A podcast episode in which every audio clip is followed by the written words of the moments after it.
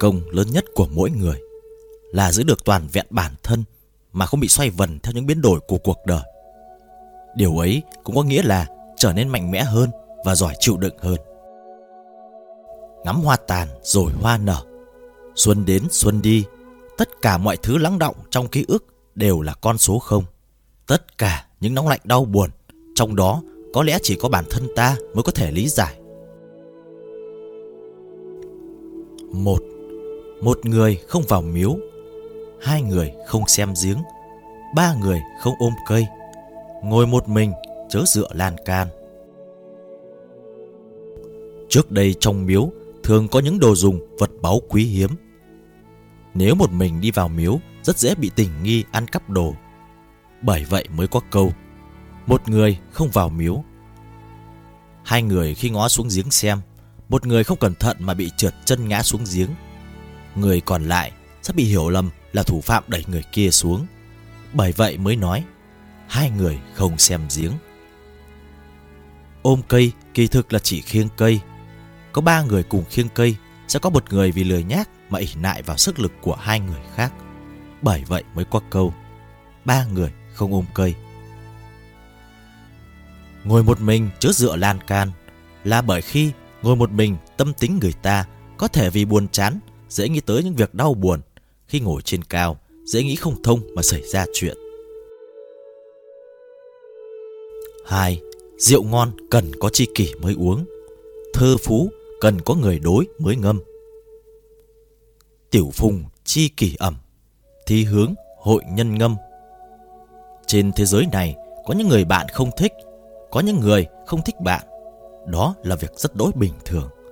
Vậy nên Đừng là một người sống mệt mỏi trong cõi hồng trần này.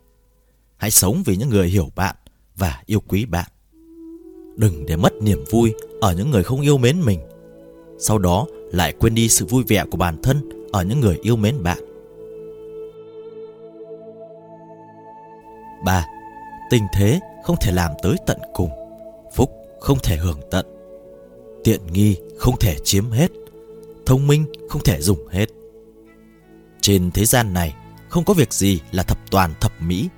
Bởi vậy, Tăng Quốc Phiên mới đặt tên cho nơi mình cư trú là Cầu khuyết trai.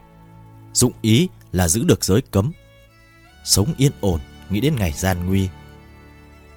Khổ cực, Mong muốn đắc được sự viên mãn về tinh thần. Trước tiên, Cần có đôi chút Thiếu hụt về vật chất. 4. Trước tiên cần dưỡng thần, Sau đó mới dưỡng hình. Cổ nhân thường nói, Dưỡng hình không bằng dưỡng thần, Điều thân không bằng điều tâm. Điều chỉnh tốt tâm thái, Có tâm tính tốt, Chính là nền tảng để có sức khỏe. Tâm thái có vai trò vô cùng quan trọng đối với sức khỏe. Tâm trạng tốt nhất chính là tính lặng. Một trái tim bình thản còn tốt hơn hết thảy linh đan thần dược. 5. Người ở trong hạnh phúc không biết hạnh phúc Thuyền đi trong nước không biết nước chảy. Khi đói, ăn là hạnh phúc Khi khát, uống là hạnh phúc Khi mệt, ngủ là hạnh phúc Khi nguy hiểm, an toàn là hạnh phúc. Tuy nhiên cũng còn một mặt khác Ăn để chống đỡ thì không ăn là hạnh phúc Uống quá no thì không uống là hạnh phúc Ngủ quá đủ thì tìm được việc để làm là hạnh phúc. An toàn quá thì thám hiểm để tìm chút phấn khích tò mò là hạnh phúc. Con người ở trong hạnh phúc không biết mình hạnh phúc. Mãi tới một ngày gặp phải khổ nạn mới đi so sánh hồi tưởng với những ngọt ngào trước kia. Bởi vậy, Người hiểu trong ngọt ngào luôn có cay đắng, Trong phúc có họa và ngược lại. Chính là người có thể cảm nhận hạnh phúc rõ nhất. Người biết cảm ơn mới có thể trân trọng hạnh phúc. Chúng ta luôn coi thường những thứ đạt được và đang có Mà thiếu đi tấm lòng biết ơn. Đó chính là trong phúc mà không biết mình hạnh phúc. 6. Tú tài có đói tới chết không bán sách. Tráng sĩ bước đường cùng không bán kiếm. Những người có khí phách thường sẽ Không vì năm đấu gạo mà khom lưng. Họ tự làm, tự ăn Không muốn đi cầu xin người khác một cách đê hèn. Càng không thể từ bất kỳ thủ đoạn nào để có được công danh và lợi lộc Hơn nữa, họ sẽ luôn kiên định tín niệm vào bản thân. Sống thanh bần, vui tới đời, tận hưởng những thú vui tao nhã, bình sinh. 7. Cuộc sống giàu có thì phiền phức của sự giàu có. Tình cảnh bần hàn có sự vui vẻ của bần hàn. Người giàu có có sự phiền muộn của người giàu có. Càng giàu có bao nhiêu, càng nghĩ làm sao để giữ được. Bởi vậy, sao tâm tổn sức vì tiền tài. Người nghèo cũng có niềm vui của người nghèo, cũng tránh được rất nhiều chuyện phiền lòng. Giàu và nghèo đều bao gồm cả hai mặt vật chất và tinh thần. Có người có thể giàu có về mặt vật chất, nhưng lại nghèo khó về tinh thần. Vậy nên, trong cuộc sống hàng ngày vẫn tránh không nổi phiền muộn. Lại có những người có thể nghèo khổ về vật chất nhưng lại rất giàu có về tinh thần, làm được việc mình yêu thích và tìm thấy sự vui vẻ trong chính cảnh nghèo của mình. 8. Có thể lớn, có thể nhỏ là một con rồng. Chỉ lớn mà không nhỏ, chỉ là một con sâu. Rồng là loại thần chú có thể biến lớn thu nhỏ, có thể bay cao lên trời.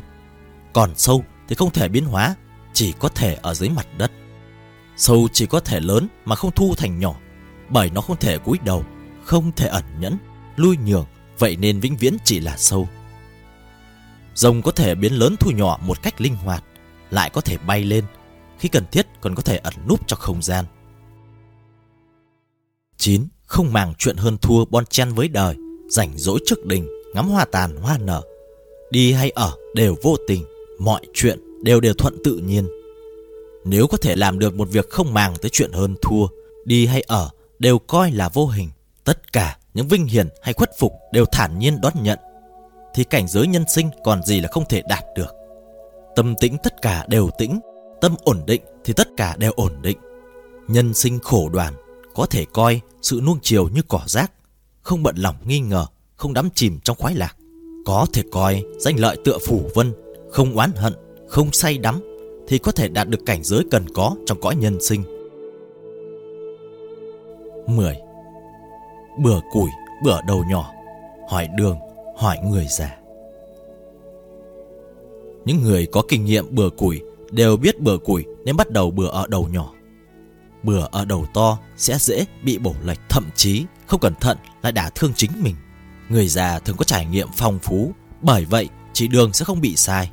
Và kỳ thực trong mỗi bước đường đời, người già có thể góp ý cho chúng ta rất nhiều kinh nghiệm quý báu. 11. Hoa nở, hoa tàn, xuân không quản. Chuyện không vừa ý đừng bình phẩm chê bai.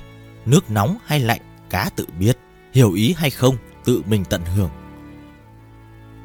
Những cảm nhận của con người trong thế giới này cũng giống như khi ta uống nước nóng hay lạnh đều cần tự biết.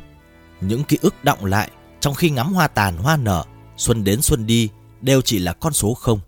Tất cả những vui buồn cay đắng ngọt bùi trong cuộc sống có lẽ chỉ có tự bản thân mới tự thấu hiểu.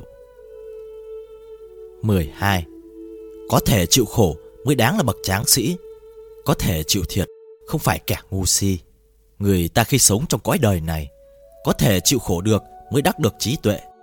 Nhãn quan mới có thể mở rộng, nhìn rõ chân lý của sinh mệnh và ý nghĩa của cuộc đời. Trịnh Bản Kiều đời nhà Thanh từng lưu lại hai câu danh ngôn, bốn chữ nổi tiếng mà mỗi người chúng ta đều nên học hỏi. Nan đắc hồ đồ và chịu thiệt là phúc.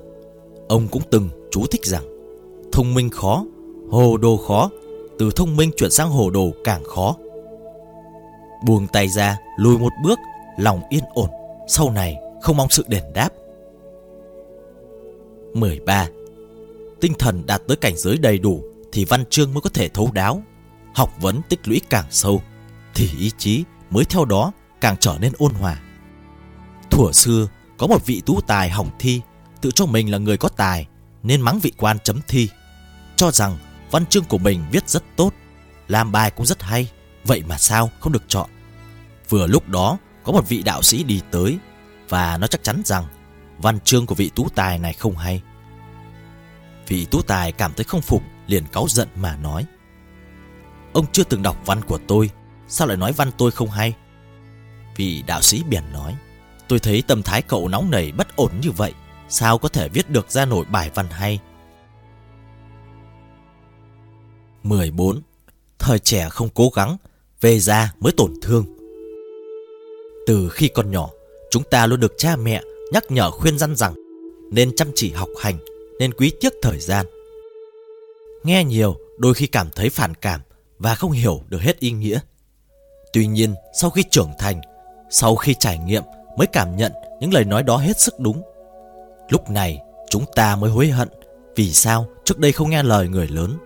Vậy nên chỉ biết dồn hết tâm sức, tận tình khuyên bảo con cái mình. 15. Trong mắt có bụi thiên hạ sẽ trở nên chật hẹp.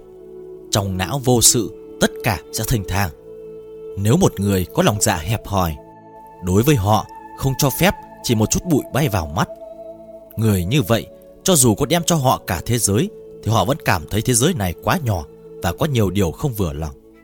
Một người có tấm lòng rộng mở, không cố chấp bất kể việc gì, cho dù cuộc sống có đơn sơ, trong nhà chỉ có một cái giường, thì vẫn cảm thấy trời đất bao la rộng mở. Trong lòng vẫn tràn đầy sự biết ơn.